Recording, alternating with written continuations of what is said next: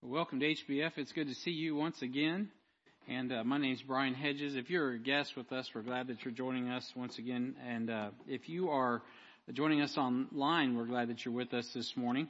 Uh, as we come to the first uh, Sunday in, uh, or not the first Sunday in January, I should say, but the, the, uh, the near the 22nd of January, each year around Sunday, um, January 22nd, it's designated as the uh, Sanctity of Life Sunday, and this is done as a reminder of the decision that was handed down January 22nd of 1973 with the Roe v. Wade uh, decision, making uh, the destruction of human life in the womb legal in all 50 states. And the actual history and slow degradation in American culture actually started in the late 1800s and the early 1900s. It just took some time to to get to that point uh, with the evolutionary theory and the eugenics philosophies uh, of the master race, which we saw work its way out in Germany.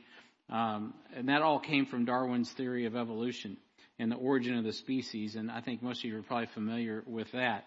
And so that evolutionary theory led to ultimately the destruction of life. And when I was a child, uh, and even up into my late teen years, uh, as I in the 1980s, uh, we were still being taught that you know sim- cells were just a simple cell construct, and all of those things. But of course, in the 1900, in the late 1990s, with the advent of the uh, electron microscope, and then of course the discovery of the DNA uh, programming and the complex composition of molecular structures in the human genome, it became clear that there was an intelligent design. Right by the time you could, I mean, really, you can't deny that. Nobody can that they have any sense.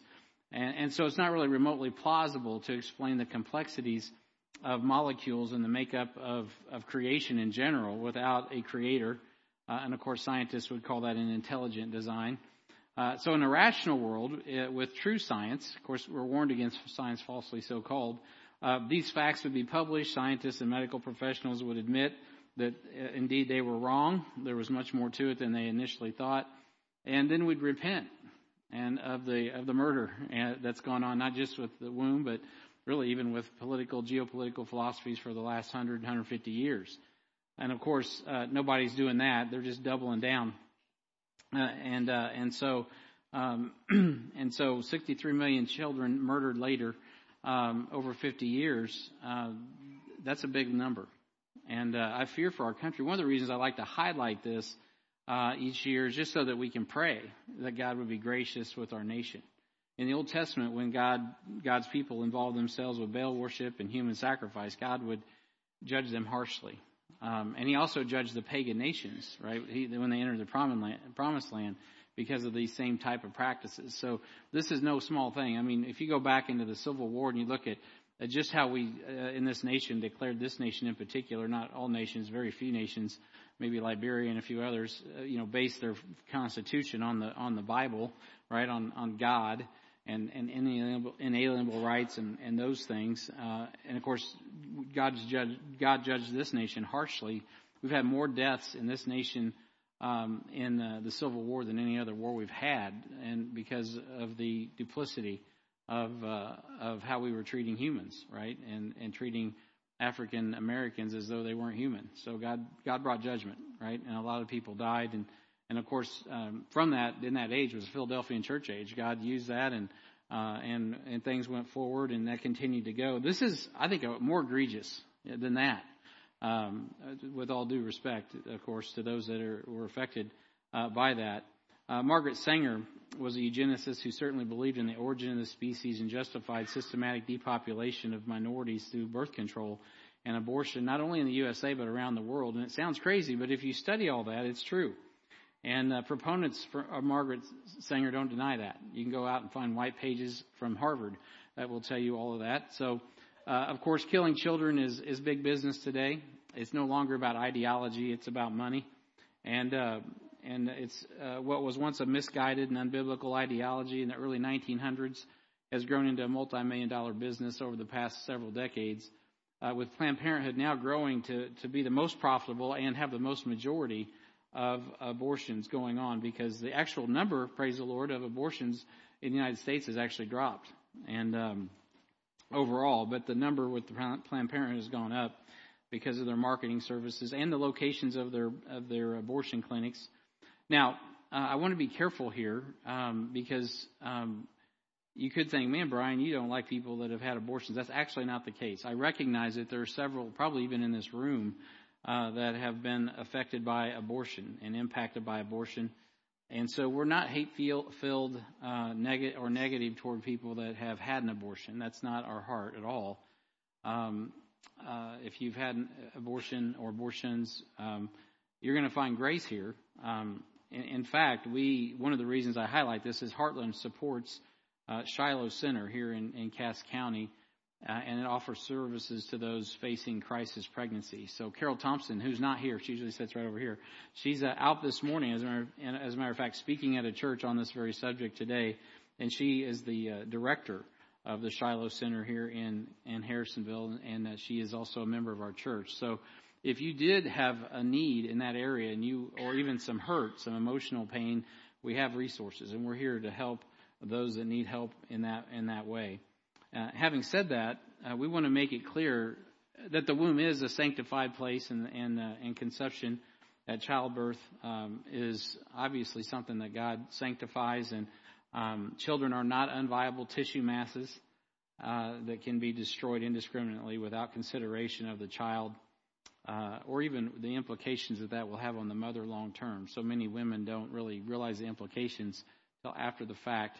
Especially if you're in my generation, we grew up really believing that and being taught pretty vehemently, uh, indoctrinated is a better way of saying it, that it's no big deal, man. It's just an unviable tissue mass, no big deal. And of course, that's not the case. And now there's a lot of of uh, ministries out there to, to get that heartbeat, you know, and you saw the statistics and to realize, wow, that's a creation. And, and, you know, for most women, honestly, you don't even need that. Most women already know that in their souls, and that's what makes it so painful.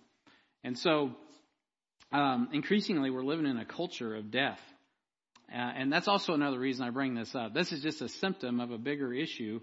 Uh, and when you have a culture of death and you and you drift away from the Word of God, you'll get further and further and further away as, as our as the churches go further away from the Word of God so goes the nation. And as the nation goes, the, the death uh, culture continues to grow and it becomes vogue.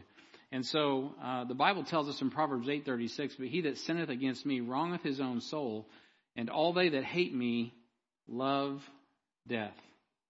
And there is certainly a death cult, uh, that's what I call it, uh, in our world today. People that exalt death and minimize life. And if they're willing to kill children in the womb, they're willing to kill your grandma when she's no longer viable.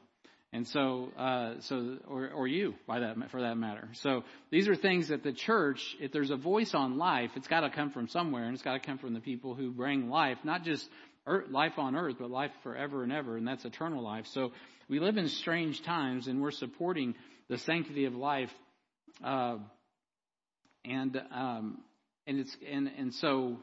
Uh, so we live in strange. I'm sorry. We live in strange times where supporting the sanctity of life is somehow considered immoral. So as I as I get up and take a and make a statement like that, there's some that would say, Brian, that's immoral of what you're saying because it's going to hurt mothers or so on and so forth. You know, and, and obviously that's not our, our heart at all. And, and that actually, in a weird way, seg, segues me into where we're going with today's message. Uh, because sometimes um, right is wrong and wrong is right in the world we live in. And there's only really one absolute standard, and that's the Word of God. And so on, on Sunday night, I'm preaching through a mini series in 2 Timothy called In Times Like These. And in the first century, Paul warned that in the last days, perilous times should come. The, the time where we enjoyed the embers of the Philadelphian church age are definitely cooled. And in some places in the West, they've gone cold. Uh, here in the United States, that's true as well. The, the, the, the fires of Bible believing revival are, are ice cold in certain portions of, of our country. I don't think it's that way here in the Midwest. It's still pretty. Actually, if you if you I look at these things, I study it. If you look at the kind of the maps of where God's working, He's working here in Kansas City metro area. He's working uh, to the south, but if you go north, it gets colder and colder spiritually, not just te- not just temperature wise. Uh, and so it is important that we, like this church and our sister churches and the churches that we minister with, and all Bible believing churches, whether we fellowship with them or not, continue to hold fast to the faithful word as we've been taught because it is a perilous time. And, uh, and it's so important that we have vision and that's why we have a vision update. And so, um, so it just so happens that uh, that we cannot afford to lose heart or vision or fail to keep the command of God in the Great Commission. The mission of God has not been entrusted to denominations or even institutions. Uh, and some would say, well, Brian, you're a Baptist and this is a church. Isn't that an institution? Well, actually, biblically, we're a body. We're not even an organization. You know, you can go to the golf club and join an organization. We're an organism. We are divinely, we, we God has quickened this this local New Testament church because those that compose the church are quickened, are brought to life through Jesus Christ. This is a this is a divine organism. Now we may call it an organization. We certainly function in many ways like an organization because you got to have structure, you got to have lattice to grow. But in the reality, we are a supernatural organism, and we are the difference. We are the body of Christ, the local New Testament church. And in short, uh, if there's going to be hope in this world, it's obviously going to come through Christians, but it's going to come through Christians that are a part of a local New Testament church that believes and teaches the Word of God. And that's why, well, that's why we have a vision update. So there's going to be traction in times like these, right? There, there must be um, continued diligence, as we talked about two weeks ago now, um, or three weeks ago, I should say. And there's got to be continued diligence while we grow in faithfulness. And that's really the, the theme of what I'm going to be talking about this morning. Continued diligence uh, while we're growing in faithfulness because this year we're planning, right? We're, we're purchasing the field. And that is, uh, that is what we're looking at from Jeremiah chapter 32. So if you have your Bibles, you can turn to Jeremiah chapter 32. If you don't have one, grab one from the seat rack in front of you. Uh, if you're a guest and you got a guest bag, you can grab one of those Bibles out of that guest bag, turn to page 1000. 56. 1056. That should put you in the 32nd chapter of Jeremiah.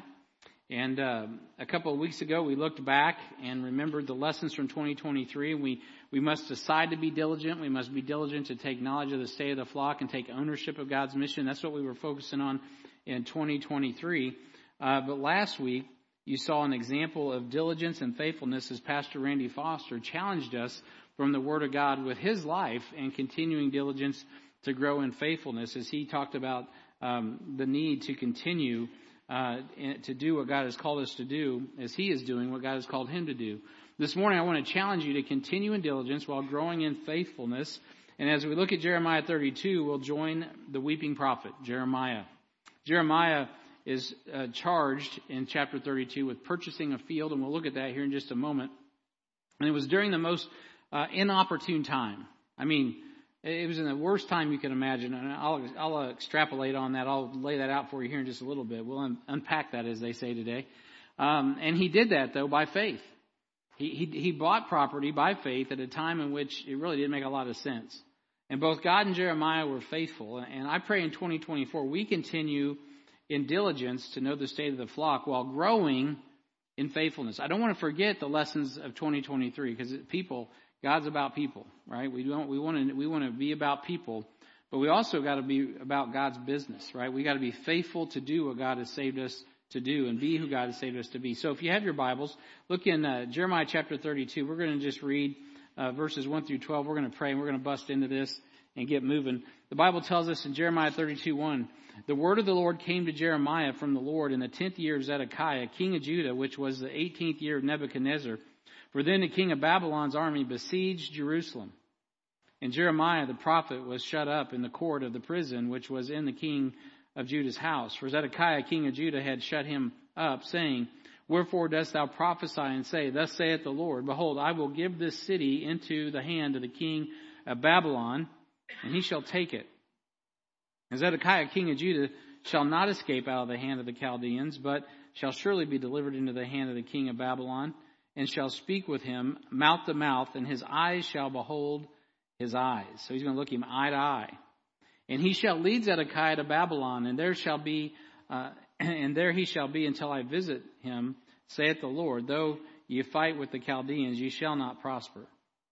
Verse 6, halfway there. And Jeremiah said, The word of the Lord came unto me, saying, Behold, uh, Hanameel, the son of Shallum, thine uncle, shall come unto thee, saying, Buy thee my field that is in Anathoth, for the right of redemption is uh, thine to buy it.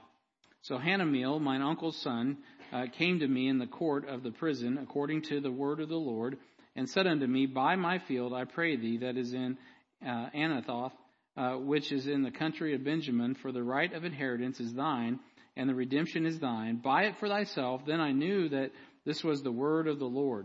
And I bought the field of Hanameel, my uncle's son, that was in uh, Anathoth, and the and uh, and weighed him the money, even seventeen shekels of silver. That's actually a lot of money. That's a lot of that's a lot of that's a lot of weight.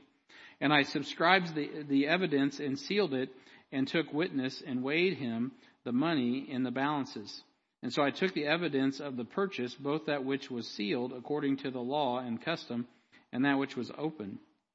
And I gave evidence of the purchase unto Baruch, the son of Neriah, the son of uh, the son, in the sight of uh, Hanameel, uh, mine uncle's son, and in the presence of the witnesses that subscribed the book of the purchase before all the Jews that sat in the court of the prison.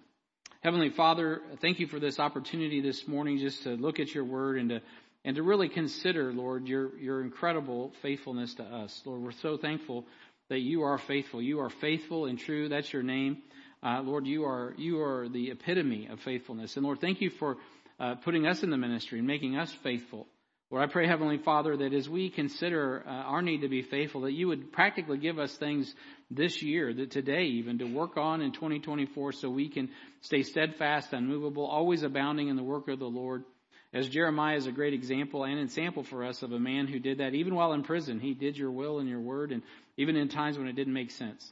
Lord, thank you for, for these stories. Thank you for these examples. And Lord, I pray, God, that you would teach us and grow us through them this, this year and even this day.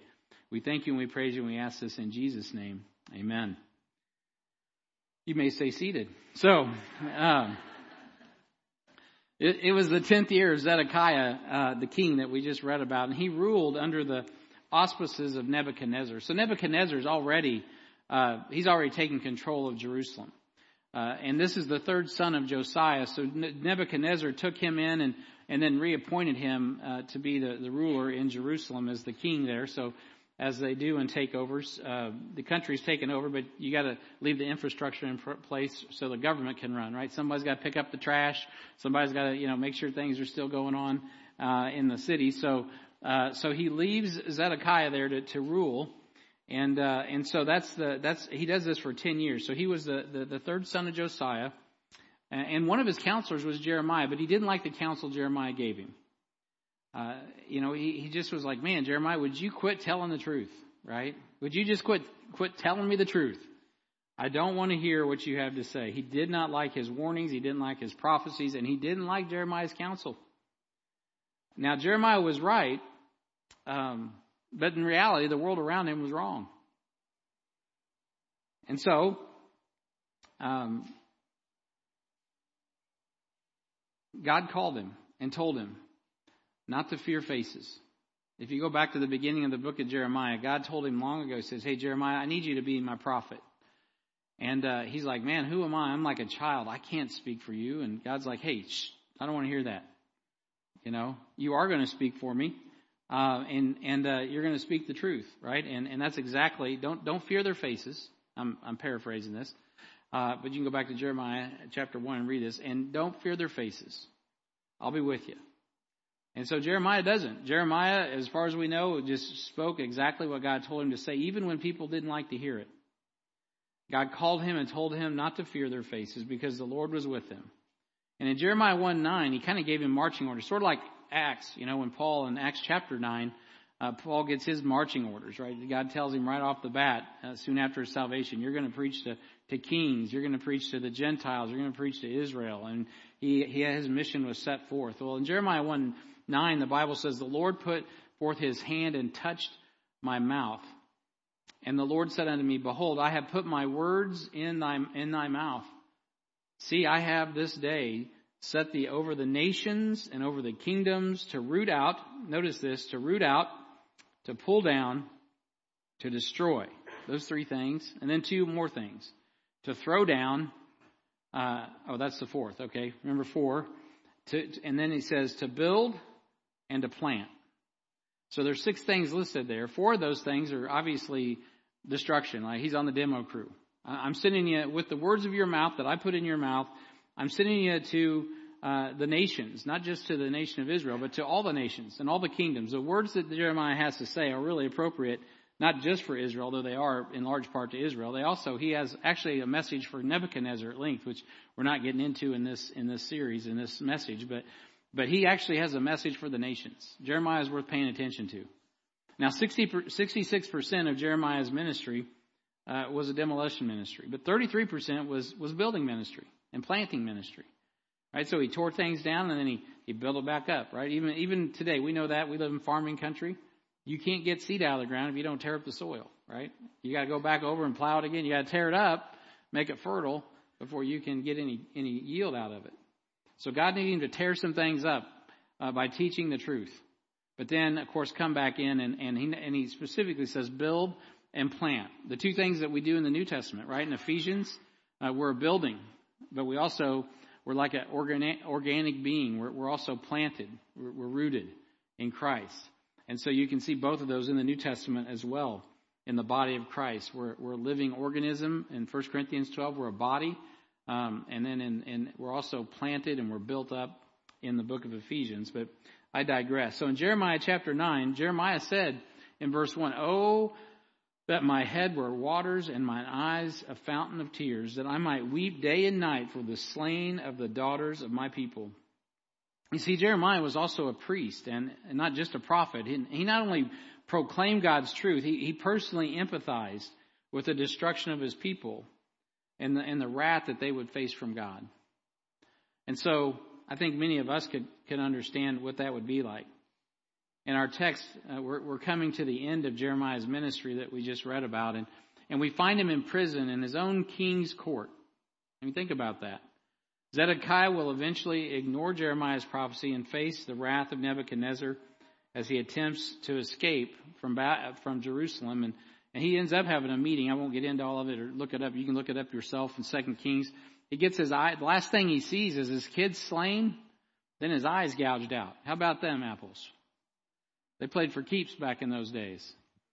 And so, uh, so that's what he gets. And then he gets to go back and serve some more under Nebuchadnezzar. He gets to eat every day at the king's table. The king, the Nebuchadnezzar keeps him alive. It's kind of a messed up situation. You can imagine these things uh, when Jeremiah finds uh, himself in prison uh, while Nebuchadnezzar, as we get to this text, he finds himself in prison. Nebuchadnezzar has encircled Jerusalem because Zedekiah has made a league with a king of Egypt called Hophra. And uh, they've got a league together. And he thinks, Zedekiah thought, uh, it didn't happen, that maybe Egypt could help save him and they could, you know, rally and, and push back these, uh, you know, these Babylonians. Of course, God had a different plan. Nebuchadnezzar is, is uh, none too happy about that plan and is literally just choking the life right out of Jerusalem as Jeremiah is rotting in prison. So it's a sober backdrop, as, as, uh, and you think, what's that got to do with 2024? Well, I'll try to get there. It's a sober backdrop, but it's instructional as we consider our ministry in the last days of the Laodicean church. You see, our message, like Jeremiah's, though accurate and powerful and true, is often not received by friend or foe. Right? Nobody wants to hear that there's a word in English. That's too, that's old, that's passe. You can't have the certainty of God's words. And you certainly can't know what God's doing. And as you can see geopolitically, it's not even appropriate to support God's people. To have a biblical position on, on even worldviews is becoming untenable. And of course, the problem with the world today, you as you all ought to know, well, it's those pesky Bible believers, those Zionists. And that is the narrative. Is it true? Well, of course it's not true, but it's the narrative. And nobody, or I shouldn't say nobody, many people uh, are fooled and are foolish in not comprehending that there is a massive movement of good coming from the church and evil coming from the world, the flesh, and the devil. Coming from the, the good comes from Jesus Christ and His Word and His church and His people. And beloved, this is nothing new. But it is something new for Laodiceans, you know, because we kind of been living in a dream. You know, row, row, row your boat gently down the stream. Merrily, merrily, merrily, merrily, life is but a dream. Well, the folks in Jerusalem are waking up. I mean, for goodness sake, they've had the promises of God upon their nation. I mean, they know that they're a covenant people and they know that, that God's made these promises and that someday the Messiah will return and this nation's gonna be here because He's established His temple and His sacrifices. And, and just look a few generations ago how great God was when Sennacherib, the Assyrian, came down. He was gonna destroy Jerusalem and God miraculously delivered them. Surely God will do that again because God is full of mercy. God is, God is love. Zedekiah, I don't want to hear it, Jeremiah. I mean, great, great, great grandpa Hezekiah. I mean, you saw what God did there. Yeah, but I don't want to hear it. You know, Jeremiah said, yeah, but Hezekiah repented. Zedekiah wasn't about to repent. We'll get into that here in just a moment, a little bit more, what was going on. Our message, like Jeremiah, though accurate and powerful and true, is not often received by friend or foe. And what this means is that the payoff of our preaching is not always in pleasing men, nor growing churches to just epic proportions. But ultimately, our payoff is in one thing. And I'm not saying this to me, although this is to me, obviously, I'm the pastor. But this is to everybody listening, everybody online, anybody's listening. The payoff is in is this simply this. Being faithful, right? Diligent and faithful to please God. Man, that's the payoff. Pleasing God, no matter what the consequence. That's what we want to be about. 2024, purchase the field, man. What do we want to do? We want to grow in faithfulness. Faithfulness to God. And the good thing is there's probably going to be more and more opportunities as we go forward to demonstrate our faithfulness to God. As Jeremiah found himself in prison, he finds another great opportunity to be faithful to God by doing something that seems crazy, which is purchasing a field. In a time when it didn't make any like like real estate sense, you know.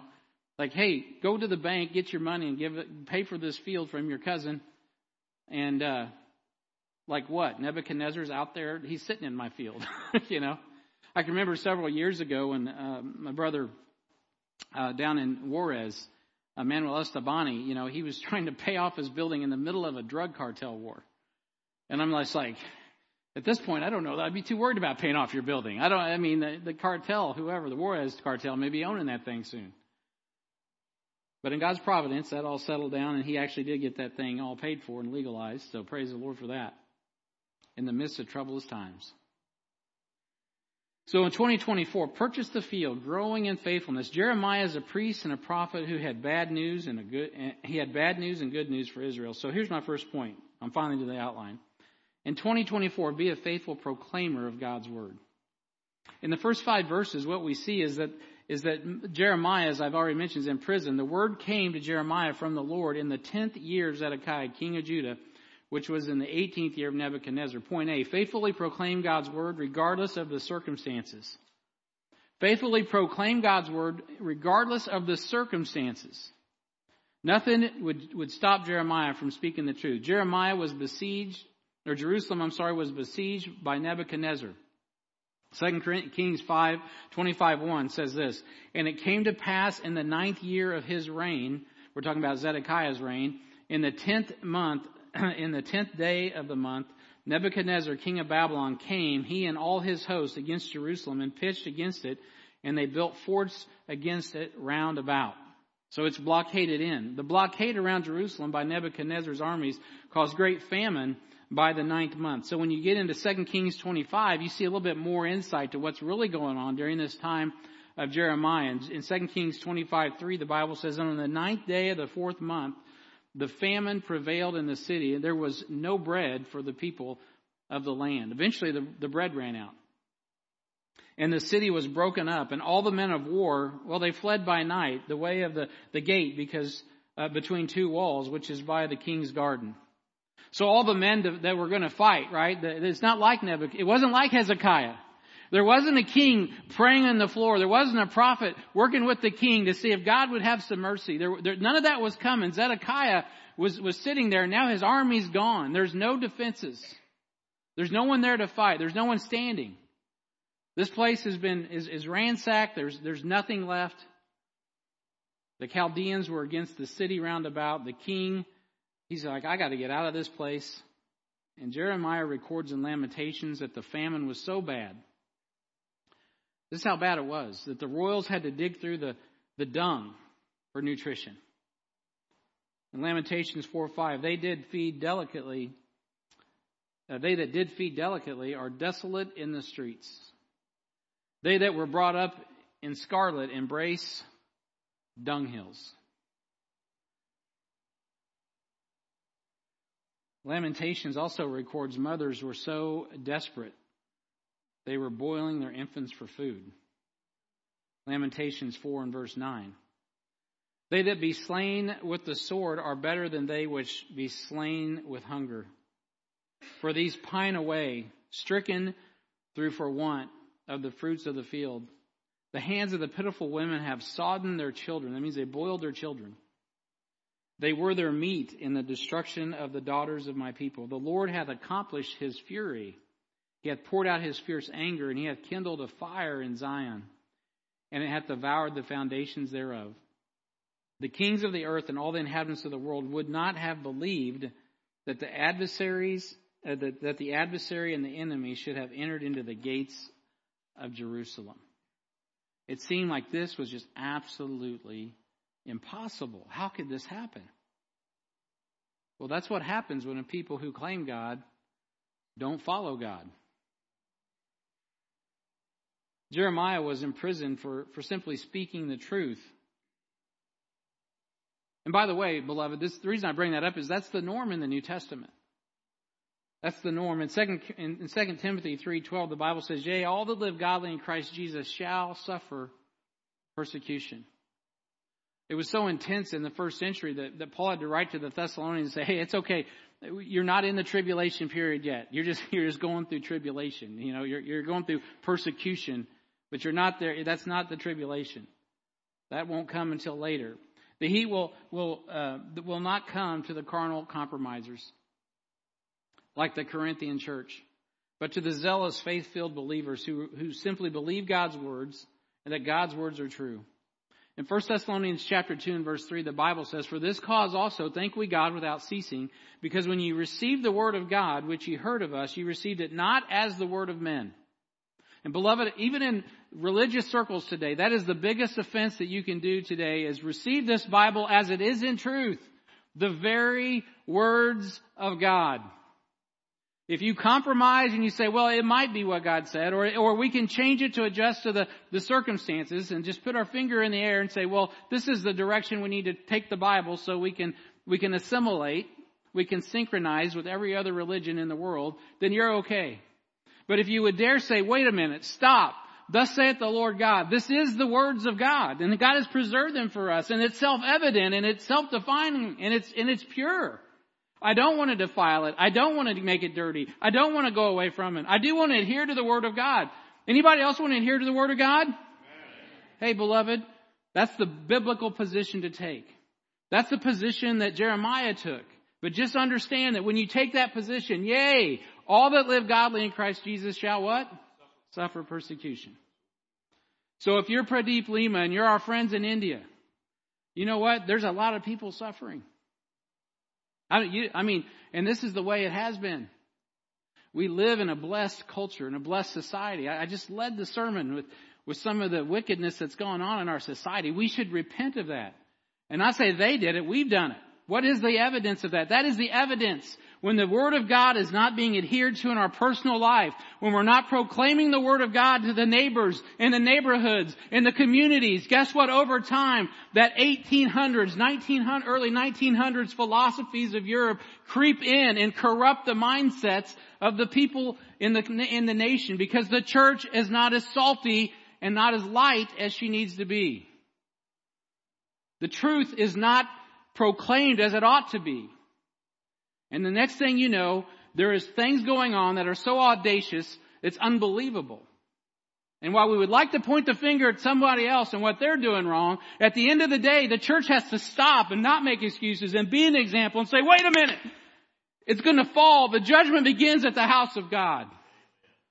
We'll take responsibility for the sin because we're the only one with an acceptable advocate for sin. We're the only one with, the, with propitiation that can do the priestly work of prayer. We're the only people that can preach this Bible with power, love, and a sound mind and see things actually change in a city like Harrisonville, in a county like Cass, in a, in a metropolitan like Kansas City, in the midst of a crooked and perverse nation. Someone's got to light a fire, and I mean a real biblical fire that actually gets some traction in times when it's like this. Because sin must be judged, and it will be judged. And the time to reckon with sin is today because Jesus Christ is the only way. He is the truth and He is the life. So in 1 Thessalonians 2 3, Paul said, For this cause also thank we God without ceasing, because when you received the word of God, as you heard of us, you received it not as the word of men, but as in truth the word of God which effectually worketh also in you that believe. So in 2024, how is the word of God working in you? I mean, what is the outward evidence of the inward work? I don't care if you got saved last week. I don't care if you got saved yesterday. I don't care if you got saved a decade ago or two decades ago or three decades ago like me. It doesn't matter when you got saved. The issue is what is the Word of God doing in our life today and how is that fire lit for the, the glory of God? If you read Acts 17, 5 through 9, you will find that a new believer named Jason was assaulted because of his faith and influence in Thessalonica. I'm going to put it on the screen for time's sake. Acts 17, 5 says, But the Jews which believed not moved with envy and they took unto them certain lewd fellows of the baser sort. We have some of those fellows, don't we? We know those guys. And they gathered a company and set all the city on an uproar and, and they assaulted the house of Jason. You know, and everybody had their phone out while that was going on. They couldn't wait to record it and put it on, on Twitter and, and TikTok and, and whatever. They don't put that on Facebook. And they sought to bring them out to the people. And, and when they found them not, they drew Jason and certain brethren unto the rulers of the city, crying, These have turned the world upside down. These that have turned the world upside down have come hither also. Man, how many, anybody want to turn the world upside down? You know what that means? That means, listen to me, beloved, the message you have, this ancient message, 2,000 years old, simple gospel message is so powerful that when it is absolutely applied in truth, it will rock your world. It will turn your life around. It will upset the apple cart of culture because you are now countercultural. Like you don't even have to grow your hair long. You don't have to tat up and get sleeves. You don't have to put anything in your, no rings in your nose. You don't have to do anything crazy like that. Not that that's crazy anymore. That's normal. Right? That's the norm. It used to be the cool, you know, I was looking back at some hippie thing just yesterday, you know, the Jesus movement and these guys long hair, you know, they were all being rebels with the cause, you know, they had the long hair going and, you know, now it's like, so what? Well, anyway, where am I going with that? I don't know, but, oh, I do know where I'm going. If you want to be countercultural, just believe God's word. I mean, and just preach it and just believe what it says and preach it like you mean it because it's true. And man, look out. It'll shake the nations, Jeremiah. And I believe that whether in this room or somewhere, there's got to, there's got to be people that God is stirring in their hearts because, because beloved, our church is not accomplishing the mission like we need to. I mean, we need it. We need to, we need to, we got spots to fill in our church. We got spots to fill outside our church. Uh, the mission of God needs to get accomplished. I, I mean, to tell you, we need to make disciples and make disciples and we need to spread them all over the place. We need to be busy about reproducing, spiritually speaking like Jason's. People's lives are so freaked out, so changed around that the people have to get together and hire the mob to come and can insult, assault them, right, to slow this thing down. And of course, we know what happens when you persecute the church. It just gets, that's right, it grows and gets stronger. Point B, faithful, faithfully proclaim. If you want to be, man, I tell you what, if we want to purchase the field and we want to grow in faithfulness, faithfully proclaim God's word regardless of the consequences. Irrelevant, don't worry about the circumstances and regardless of the consequences. Jeremiah was in prison because he spoke God's truth to power. Speak truth to power, man.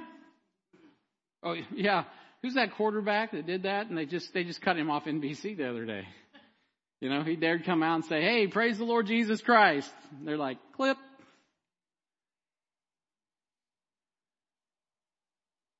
Jeremiah was speaking truth to power. He said, Clip, go put him in prison. I don't want to hear that. Dana White says, I don't want to hear that. Don't bring that Jesus in my UFC octagon. Don't bring that Jesus out on NBC after a football game. What is wrong with you people? Now, what is wrong with you? Since when was the Jesus? Since when was the Lamb of God such an offensive topic? Amen.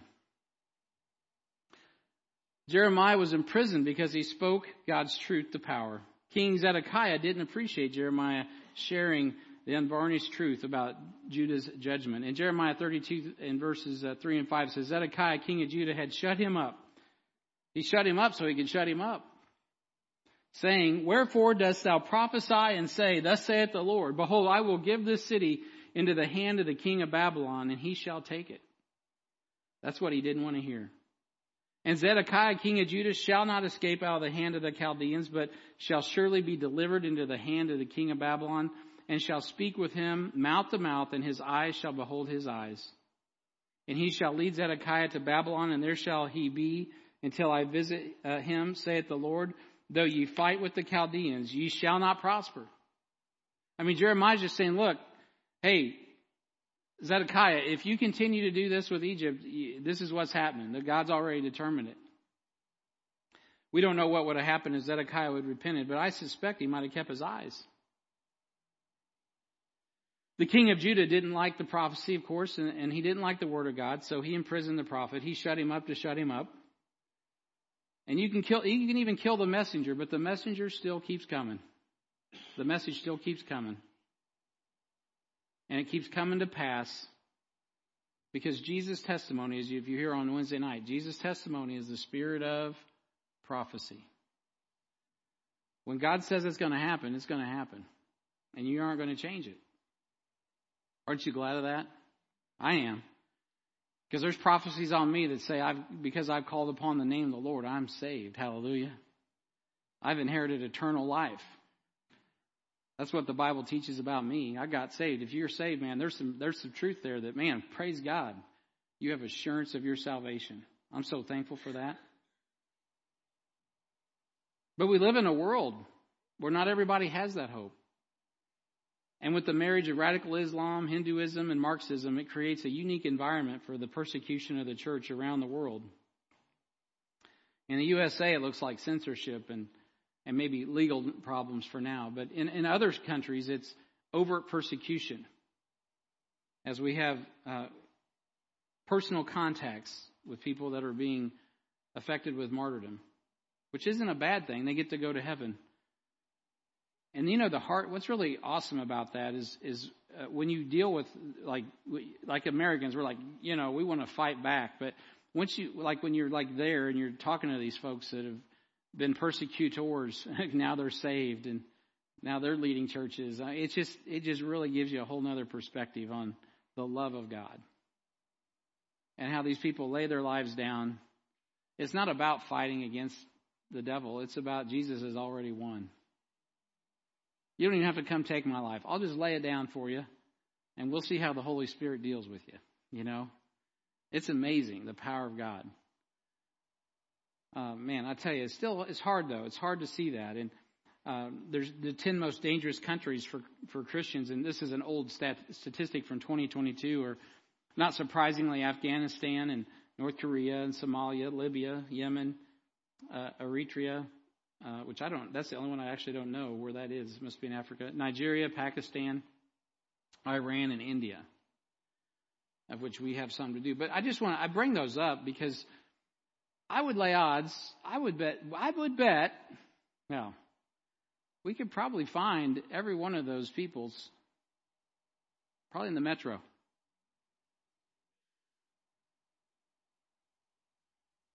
a matter of fact, we got them flooding in. Now, why would God allow that? What do you think? Maybe it's because we need to reach them with the gospel. Anybody want to go to Afghanistan and minister the gospel? It's pretty tough over there. Right? We know what happened after we pulled out so rapidly. Christians got slaughtered. You know, we'd be writing the book to Afghanis, like Paul wrote to the Thessalonians. It's tough. It's tough sledding in a lot of these places, and yet God has brought them to us so that we can minister the gospel to them. Now, not every one of those countries is it illegal, uh, but most of them have, at the very least, anti-conversion laws. And even as I say that, I have friends in some of these places, and, and I, I probably might hurt feelings just saying this stuff. But that's the world we live in because of technology. So let's just be very honest about it. We welcome people from all over the world because we have nothing to be scared of. We know Jesus Christ is Lord to the glory of God. We know He's superior. It's because the other gods with a small g aren't.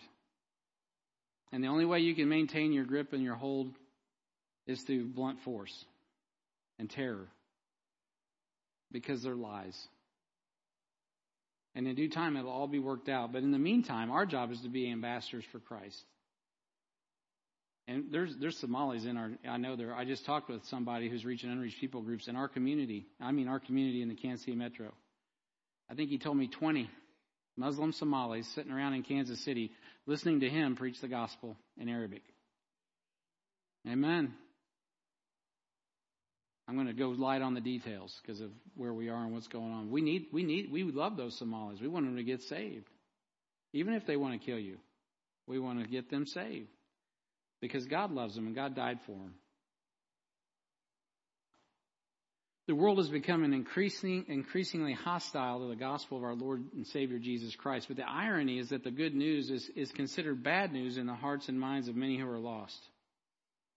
In Isaiah 5:20 the Bible says, "Woe unto them that call evil good and good evil, and put darkness for light and light for darkness, and put bitter for sweet and sweet for bitter. Woe unto them that are wise in their own eyes and prudent in their own eyes. Woe unto them that are mighty to drink wine and men of strength to mingle strong drink." which justify the wicked for reward and take away the righteousness uh, of the righteous, righteous uh, from him. Therefore, as the fire devoureth the stubble and the flame consumeth the chaff, so their root shall be as rottenness and their blossom shall go out as the dust because they have cast away the law of the Lord of hosts and despised the word of the Holy One of Israel. Woe unto the wicked as they continue in hardness of heart like King Zedekiah. Would to God that would not be us. Would to God we would not be that church that ignores Jesus as he's knocking. And this book is open and we just don't want to hear what it has to say.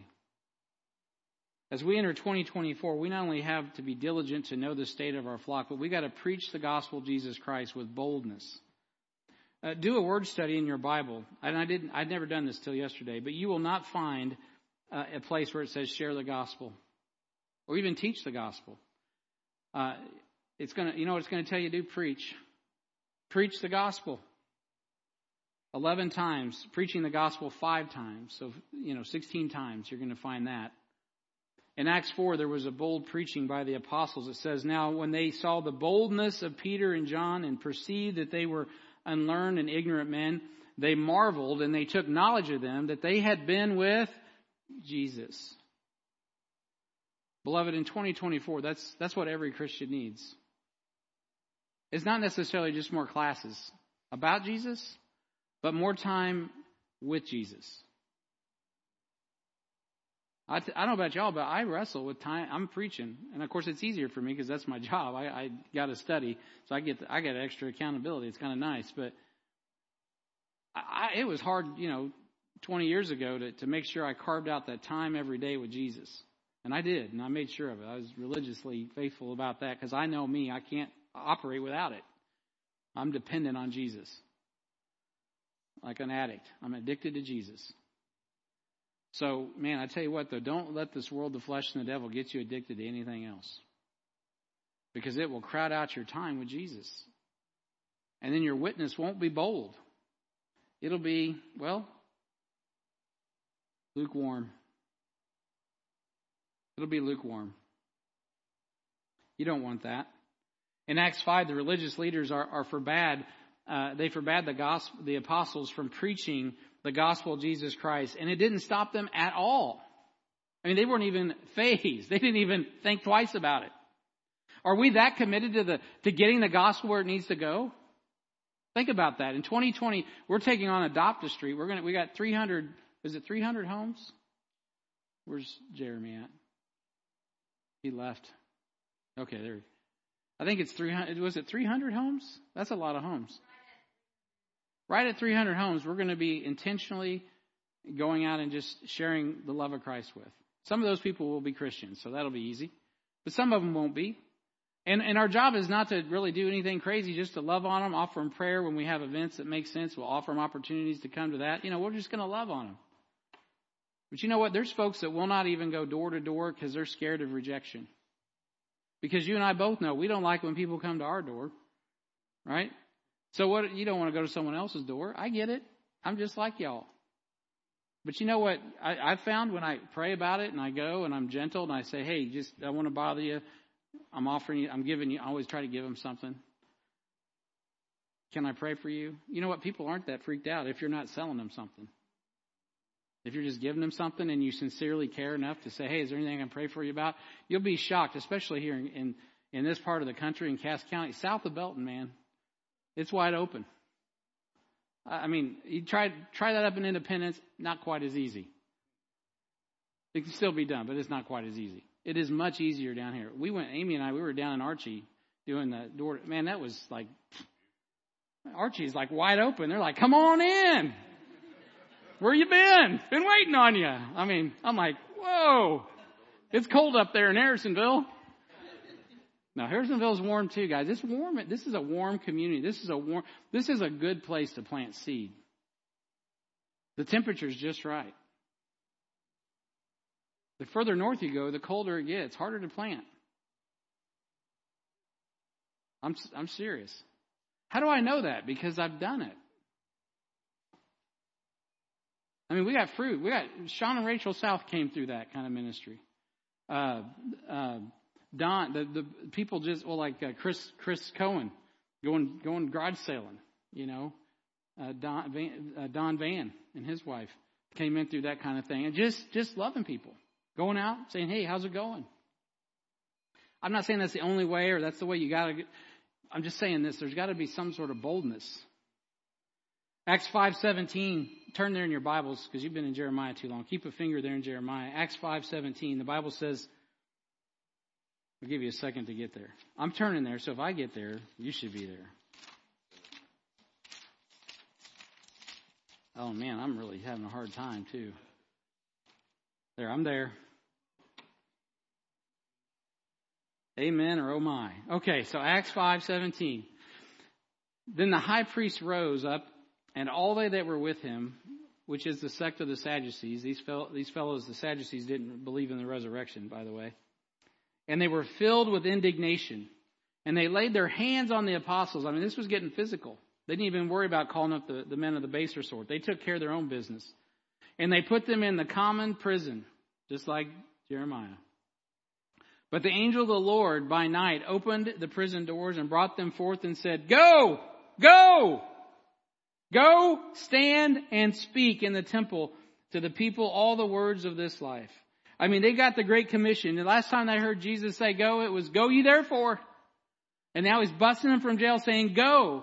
And when they had heard that, they entered into the temple early in the morning and taught. But the high priest came and they that were with him and called and, and counseled together and, and all the senate of the children of Israel and they sent to the prison to have them brought.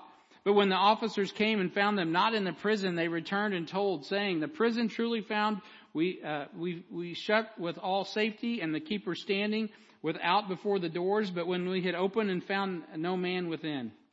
I mean, like he teleported them out. It was like Star Trek before Star Trek was ever thought about. Now, now when the high priest and the captain of the temple and the chief of priests heard these things, they doubted of them whereunto this would grow. They're like, uh oh, we got to have a cover up. Then came one, verse 25. Then came one and told them, saying, Behold, the men whom you put in prison, they're standing in the temple and teaching the people. And when the captain with the officers, uh, and th- then went the captain with the officers and brought them without violence, for they feared the people, lest they should have been stoned. And when they had brought them, they sent them before the council, and the high priest asked them, saying, Did not we straitly command you that you should not teach this name? And behold, you have filled Jerusalem with your doctrine and intend to bring this man's blood upon us. Then Peter and the other apostles answered and said, We ought to obey God rather than men. Now we believe in Romans 13, we should submit to the powers that be, for sure, for sure. But when it comes in the matter of go ye therefore and teach all nations, that's one thing there is no compromise. Absolutely none. That is what we do. That is why we exist, even unto the death. So what circumstances do we and do I and do you allow in your life that limits the faithful proclamation of the Word of God? What is it? I mean, is it because uh, someone rolls up in your house and puts a pistol to your head and says, thou shalt not preach Jesus? Or is it something a little more benign? Like, oh, I need to sleep in today. Or hey, there's a favorite television show I need to watch. Or, or what? Or for me, I got some ministry activity. It's a lot more comfortable to do that than to go and do this. Whatever it is, we can find our excuses, but we don't need any. We need to do what God tells us to do. It's a besetting sin. Is, is that what's keeping us from being what God saved us to be? I'm telling you guys, the time is urgent. It won't be long and we'll be at the judgment seat of Christ and we'll be looking back at these days going, why didn't we do more? Why didn't I say a few more words? Just like Schindler's List, but it's not a movie. Heartland has real opportunities planned this year to give you the opportunity to, top opportunity to do basics and proclaim the gospel in our community. I just mentioned one with uh, the Adopt a Street. And Monday evening there'll be a delegation at, at the Harrisonville Chamber of Commerce training, and we're part of helping train for that. But beyond that, we have all kinds of things planned. I could get out the calendar, just like I talked about last year, and I gave you all the things coming up. I had the mission trips, which by the way, we still need to propagate, fill those up. But the main thing is there's gonna, there are opportunities coming. Are we, are we putting our life in a, in an order to take advantage of the opportunities that God's going to bring you tomorrow at work or today at the restaurant and this year? We plan on doing Christ Soccer Academy. There's going to be lost people roll up on our property while we're playing soccer. Are we prepared? Are we ready minded? Are we actively engaging? Do we show up like, oh, I got to do this, I got to do that? Yeah, we got to do this and that, but also are we ready with an answer? Are we sensitive to where people are at? Are we looking for opportunities to share the gospel? And I'm not just saying that to you, I'm saying that to me. These are the, this is what it takes to be faithful and grow in faithfulness. It's good to be diligent to take care of your herd, man. You got to take care of your kids, but you got to be careful not to circle the wagon so much and make the world so bad that you forget that you're the only thing stopping hell from coming down on it. And you are the one, I'm the ones that got to preach the truth. And if anybody's going to take it in the neck, it should be us because we're saved. We can take it. But God forbid your dear neighbor, my dear neighbor, my dear friends in the community go to hell because I didn't. They should, as a, I think it was uh, the William Booth said, right? If they're going to go to hell, they should be tripping over the top of us. That may have been Spurgeon, one of those guys in the Philadelphian church age. They're like, man, if they're going to go to hell, they should we they should be fall, they should be tripping over us as we're trying to drag them to heaven. Now we know there's free will and all that, but but it's at the end of the day, it's a it's a desire of heart. It all starts with the heart. And I only got halfway done. But it works out good because next week I was going to do a giving message, and my next point is invest. We'll talk about investing next week. We got to be a faithful investor in God's field. So I'm just going to pause it right there because of time's sake, and, and, and I think that's enough for one day. so you know, we got to purchase the field by growing in faithfulness. In 2024, this is what we're going to focus on today is just be a faithful proclaimer of God's word. If you're like me, would you believe I'm scared to proclaim God's word? Sure I am, just like you are. Yeah, some of you probably think I'm not. Oh, it's easy here at the church with everybody. We're the Amen choir. But I've had a little practice. I started at places where it wasn't the Amen choir. Drunken people at City Union Mission, sometimes antagonistic people at City Union Mission. And, and also, I worked in the real world. And so I learned, right? You don't roll up at work like I roll up in this pulpit when you're at the hometown crowd. This is, this is like a, this is a rally point for the troops.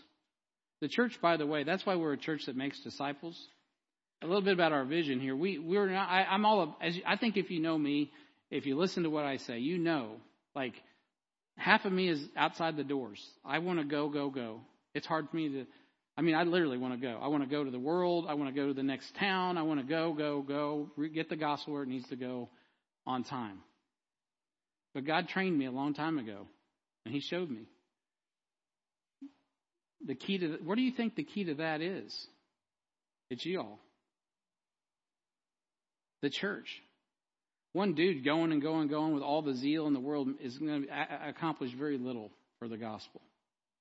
You say, well, what about Paul? What about Billy Graham? What about Billy Graham? What about Paul? You know what Paul left behind? He left behind the mysteries of the, of, of the New Testament. And God used him as Baruch recorded Jeremiah's words and left behind written records of what God had said so those that read it could run with it. The church is so important to pro- proclaiming the gospel. It's so important to getting the word of God out. And this church is literally about that in the written form. Like if we can get as many Bibles as Joe Hendry, we're not going to go wrong sending Bibles to Joe Hendriesman. It's just not going to happen. That guy's going to, he's going to propagate and get the word of God out. Not just the written word, but the preaching word. Right? If we can get Bibles to Zambia, we're going to get Bibles to Zambia. If we can get Bibles to, uh, you know, uh, Good News in Action or whatever they are down in, in uh, uh Evermore down in Jamaica, we'll get Bibles there. If we, if you want Bibles, um, um, over here at the accounting office, J.B. Sleister. I mean, I don't, I don't know if he's in the house. That guy comes and gets boxes of Bibles, hands them out at work. Praise God. We'll give you as many Bibles as you need. We got to get the word out. But we don't just need to get the written word out, though we do need to get the written word out. We've got to get the written word in the hearts, in the minds, and the lives of people. If, if people wouldn't have slowed their roll for me to first lead me to Christ, and then take me to their house and sit me down at the kitchen table and just invest, I wouldn't be here today.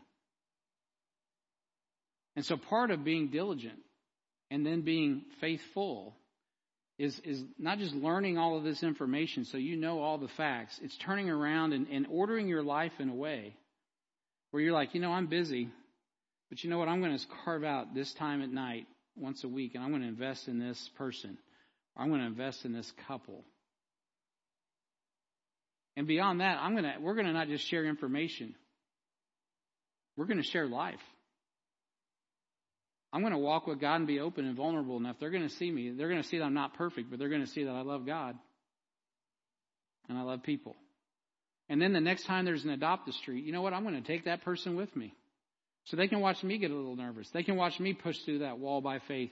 And then you know what? They're going to go right behind me and they may be better than I am. They may go much further than I ever thought about. Praise the Lord. Right? That's, that's really what it's all about, beloved, is just investing your life in the Word of God and investing it in others and going about the real mission and going. Whether it's going on a mission trip somewhere around the world, which we do that too, or we go across the street. I remember last year Angela was wrestling over, well, should I go to Boston if I haven't gone here? And I'm like, go. Just go all of them. Do it all. Do it all. Go to your neighbor and go to Boston. You know, and get a ticket and go to China. It doesn't matter. Just go. And it's in the process of going that you will find out you'll start growing. So you got to stop and get the word in, but then you got to get up and get the word out. And so some of you that are a little more mature, this is what you and I got to know. Is it's not always going to be as easy as it has been. And we got to be faithful. We got to be tenacious. Doesn't mean hateful. Doesn't mean crass or harsh. As a matter of fact, we should be more gentle. But we need to be serious in the days ahead about our willingness to purchase the field. It's already been bought by Jesus. His blood owns it. So I'm not talking about going out and buying a field physically. Although somebody wants to buy the field next door, you can. We will take the donation. But uh, but I'm talking about going out and winning and discipling the people that God puts in our view. Proclaiming the truth in a way that even if people don't like it, they're not offended by Jeremiah. They're offended by the fact that what he says is absolutely true. And all Jeremiah is trying to do is warn them judgment's coming. Today is the day of salvation. Confess with your mouth and believe in your heart. You know what? God is merciful. He will forgive you. You can be saved. You don't have to face the wrath to come. Let's stand. Heavenly Father, we thank you for this opportunity just to meditate on your word and to give ourselves wholly to it. I pray, God, that the word of God would dwell in us richly in all wisdom, that you would light a fire in our hearts, Lord, to, to daily uh, dive into the word of God and, and, just to meditate upon what you teach us and to share uh, that nugget, that little information that you give us, that encouragement that you give us, Lord. Just begin with the little things, Lord. I pray, God, that you would stir up our pure hearts and our pure minds and Lord, I pray today in this building, Lord, we're beginning a new year, and, and, and Lord, we have such an encouraging message. We have such an encouraging future. Lord, we are the light that you have left here in our world, Lord, and, and uh, you've given us the word of the Lord Jesus Christ. You put Jesus in us. And, and Lord, I pray, God, that as we go forth, that we would have that boldness to proclaim, no matter the circumstances.